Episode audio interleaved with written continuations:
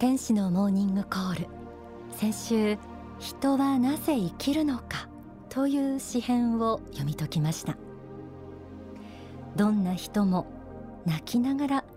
男女の性別だけが刻印され裸ん坊でこの世に生まれてくる。そんなすべての人に共通する誕生の悲哀の描写から始まる詩編でした。生まれ生きそしてやがて死んでいく。そうした誰もが逃れられない時間の流れや人生の宿命について思いを馳せた方もいらっしゃるでしょうか。今週も私たちがこの世に生まれ生きる意味について見つめていきたいと思います。人生に思いを馳せる時時間の流れを遡って幼い頃の思い出がよみがえる人もあるでしょう。また未来に目を向けて将来への希望や不安が湧いてくるという人もいるでしょう。人生の始まりから現在まで。また現在から数十年の先まで。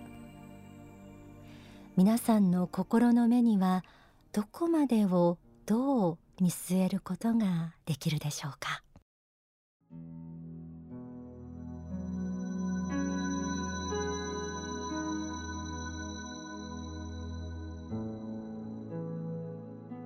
春夏秋冬が巡るようにこの世のすべての物事は移ろいやすく同じ状態のままでとどまることがありません。またどのような人間も生老病死の苦しみから逃れることはできません。光り輝く青年であってもやがて白髪となり腰が曲がり病を得て死んでいきます。元気いっぱいの子供も絶世の美女も必ず年を取り死んでいくのです。この世の人間はやがて未知の恐怖をもたらす死後の世界へと旅立たねばなりません。死は寄せてくる波のようにひたひたと背後から迫りいつの日か必ずあなたを黄泉の世界に連れ去ります。その日のために心の準備をしなくてはなりません。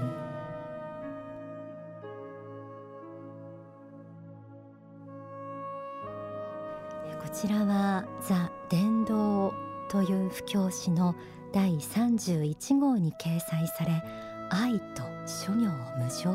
と題された大川隆法総裁の法話の朗読でした。人はなぜ生きるのか人生とは何かを考える時死というものが頭をよぎります。人間は死のもとに平等である。そんな言葉もあります。どんな人も必ずいつかこの世を去るということは決して逃れられない運命です。この死を恐れる方もいるでしょう。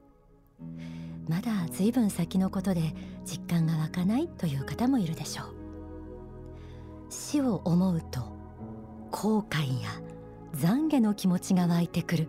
という方もいらっしゃるでしょうか。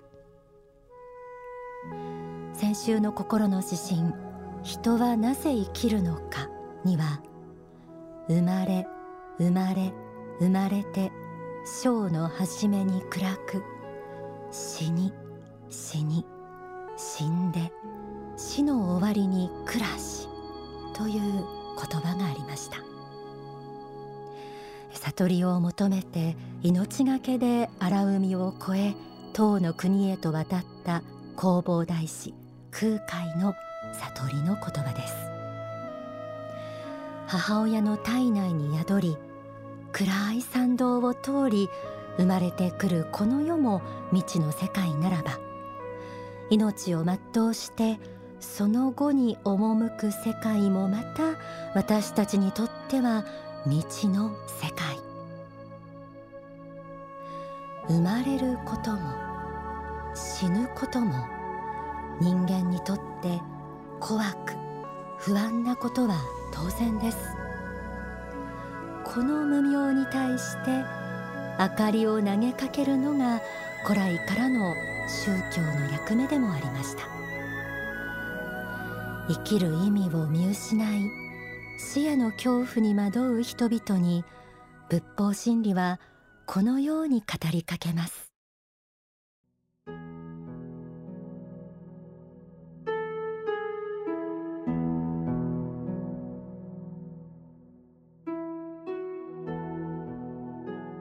人間は単なる肉体ではない。肉体に宿り肉体を支配している魂。心というものがあるのだということです。死んであの世に持って帰れるものは皆さんの心しかありません。この世にあるものはあの世には何一つ持って帰ることができないのです。家も財産も服もこの世の学歴も地位も何であろうとあの世に持って帰ることはできないのです。あの世に帰る時には心一つです。人間の本当の価値進化を決定するものはその人の思いでありその人が考えていることです。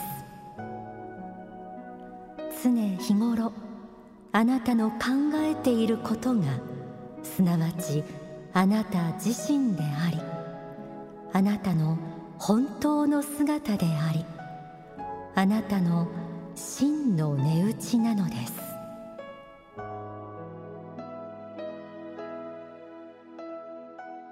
幸福の法。真実への目覚め。そして繁栄の法則から朗読しました。何も持たず魂心だけを肉体に宿して生まれた私たち。死んだ後も何も持たず心だけが天上界へと帰ります。その心は目には見えないものです。その目に見えないものが同じく目には見えない霊界あの世と言われる世界において唯一のもの。仏法真理では死後の世界の様子についても詳しく説かれています。心臓が止まり24時間が経つと肉体と魂をつなげる霊視線が切れて自分の守護霊や先に亡くなった両親などが天上界へと導いてくれるということ。そしてこの世とあの世の境目である三途の川を渡りあの世へと足を踏み入れたならまず初めに取り組むのが生前の自分の一生をスクリーンで振り返るということ「昭和の鏡」という言葉に馴染みのある方もいらっしゃるでしょうか。生きていた間に自分が行ったことだけでなく心の中で思ったことまで全てが晒し出される。考えてみるとヒヤッとしてしまうという方多いんじゃないでしょうか。人生の祭典を経て神仏の目から見て良い人生を送った人は光り輝く天上界へ。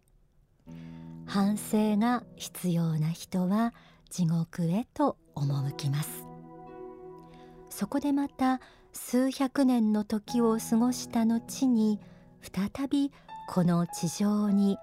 生まれ変わってくる。これが霊的に見た私たちの人生の真実です。書籍復活の法入門光ある時を生きよから朗読しましょう。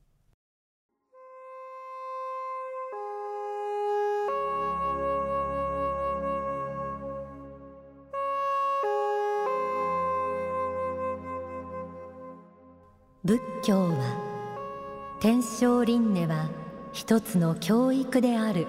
と捉えています。人間は何度も何度もこの世に生まれますが人生を完成させることはなかなかできません。数々の失敗をし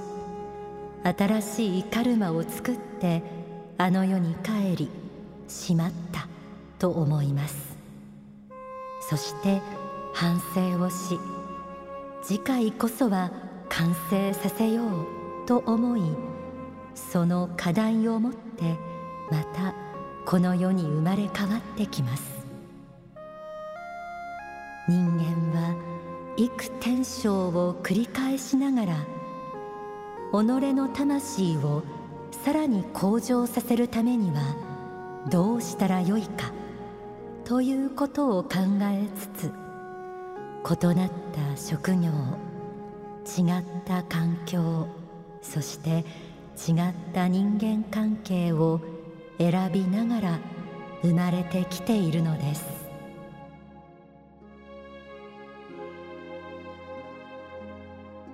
天正輪廻という仕組みこれも仏が作られました。私たちの魂を教育するために。たとえ失敗の人生を送ったとしてもそこから教訓をつかんで再び生まれ変わりまたゼロから新しい人生をスタートさせることができる。これを仏は許してくれています。人生は一冊の問題集である。幸福の科学の仏法真理にはこんな言葉もあります。この問題集の問題は前世あるいは前々世など過去世での経験や心の癖魂の傾向性を踏まえて一人一人が自ら考えて作っているとも説かれているんです。今皆さんの心に抱いている思いの一つ一つがこの人生において未来を変えていくことはもちろんのこと人生全体を総決算した時に死後の行き先を決めそして次に生まれ変わってくる時の課題や環境をも決めていきます。人生に対して不安や恐怖の気持ちが湧いてきたら霊的視点があることを思い出してください。この霊的視点を持って来世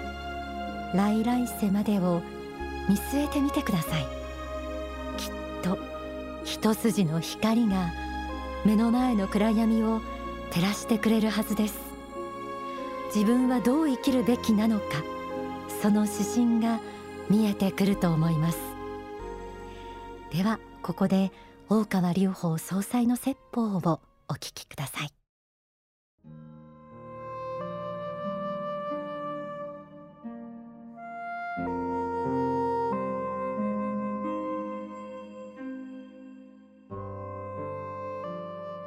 本来の世界から霊的世界から来て、肉体に宿って物質世界の中で生きていくということでこの物質世界の中に生きながらどれだけ霊的な人生観を手に入れることができるか。そういうかつて神仏から学んだような教えをこの物質世界においてどれだけ実体験して、実行できるかっていうようなことをまあある意味で試している経験も積んでいるんですけども、えー、試験でもあるんですね。試験でで終わった時にはかるようになってるんです。終わった時には一応総復習があってあなたの今回はこうでしたねということが明らかにされるんですね。だから何十年間の間蓋されてる。だから結局はですねまあ試験問題解いてる時に試験配られてる時に答えがないじゃないかって言ってるとまあ一緒なんですね。答えくれって、ね、先生立ってるの試験官立ってるの冷たいじゃないか。答え教えろって言ってると一緒です。そう。言ってもあなた1時間2時間あなたが解くのが仕事でして終わった後には採点して返しますけど今答え申し上げられませんと言ってるんですね。試験監督がいるくせに何も言ってくれないけしからんじゃないかっていうね持ち込みかにしろとかですね答え教えろとか言っているようなまあちょっとそんな感じなんですね。だから時々親切な人がいてヒントを教えてくれることがあるんですけども、えー、まあそんなとこでしょうかね。一種の試験なんです。だから、えー、全部教えるわけにいけないんです。ただヒントは人生の途中でたくさんあるようになってるんですね。いろいろ気づきがたくさんあるんですけども、えー、いろんな可能性がある中であなたが何をつかみ取りますかと。今世の自分の考え思想としてですね。人生の結論として何をつかみ取りますかと。いや死んだ段階で分かります。その時に満点と出るかですね。合格点が出るか落第点が出るか分かりますと。ですね。その段階でこの世の価値観というかねこの世の成功失敗や偉い偉くないと言われたことがひっくり返るようなことがたくさん最後にまあ来ますよと。まあ、あの世の世界を知るということは一つの力ですね。大きな力ですが、まあ、知るだけでなくて信じることができたらもっとそれは大きな力になりますね。信じるところの意見はもっと大きな力になる信じるという行為はちょうど先ほど言った船に乗ったり飛行機に乗ったりするのと同じことですよ、リスクはあることですけれどもそれによってですね大きな旅ができる。新しい世界観を獲得して未知なる世界ですね。未知なる大陸や世界に旅をすることができる。それを信じることができない場合はですね自分の歩ける範囲以外の世界を見ることができない。体験することができなくなりますね。まあそういうこと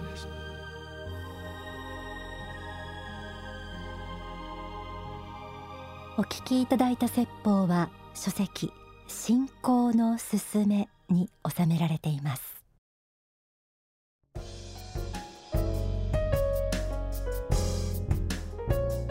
天使のモーニングコールオンダソファーのコーナーです。先週は小の苦しみ。で今週は死への恐怖とか不安などを通して生きる意味。それから仏の作られた人生の仕組みについて見てきました、えー、ブッダの悟りは苦しみの発見から始まるという一面を持っていますが諸行無常という言葉の持つ響きしみしみ味わうという方も多いと思います。また日本には仏教を学ぶ人、えー、その方も意外と多くて悟りという言葉に憧れを持つ方も多いと思います。え古い仏教の仏典を読み解くのはとっても難しいですけれども幸福の科学大川隆法総裁の書籍でブッダの教えの真髄を学んでみるのもおすすめです、えー、今回私もいろいろな書籍を読み返しました。釈迦の本心という一冊があるんですけれどもこちらは釈迦の思想の骨格の部分八正道六原見た空縁起など、えー、いろいろなこのブッダの教えをですね分かりやすく学ぶことができます。他に悟りの挑戦これは上下巻とありますが仏教が人生の苦しみの発見から始まっていることがリアルにわかる書籍の一つです。えまた先週と今週の放送内容をもっと自分のこととして体得するのにもいいかもしれません。他に心の挑戦ブッダ最短沈黙のブッダ。永遠のブッダブッダの証明などなどがあります、えー、どれか一冊でもぜひ、えー、ちょっと紐解いていただきたいなと思います。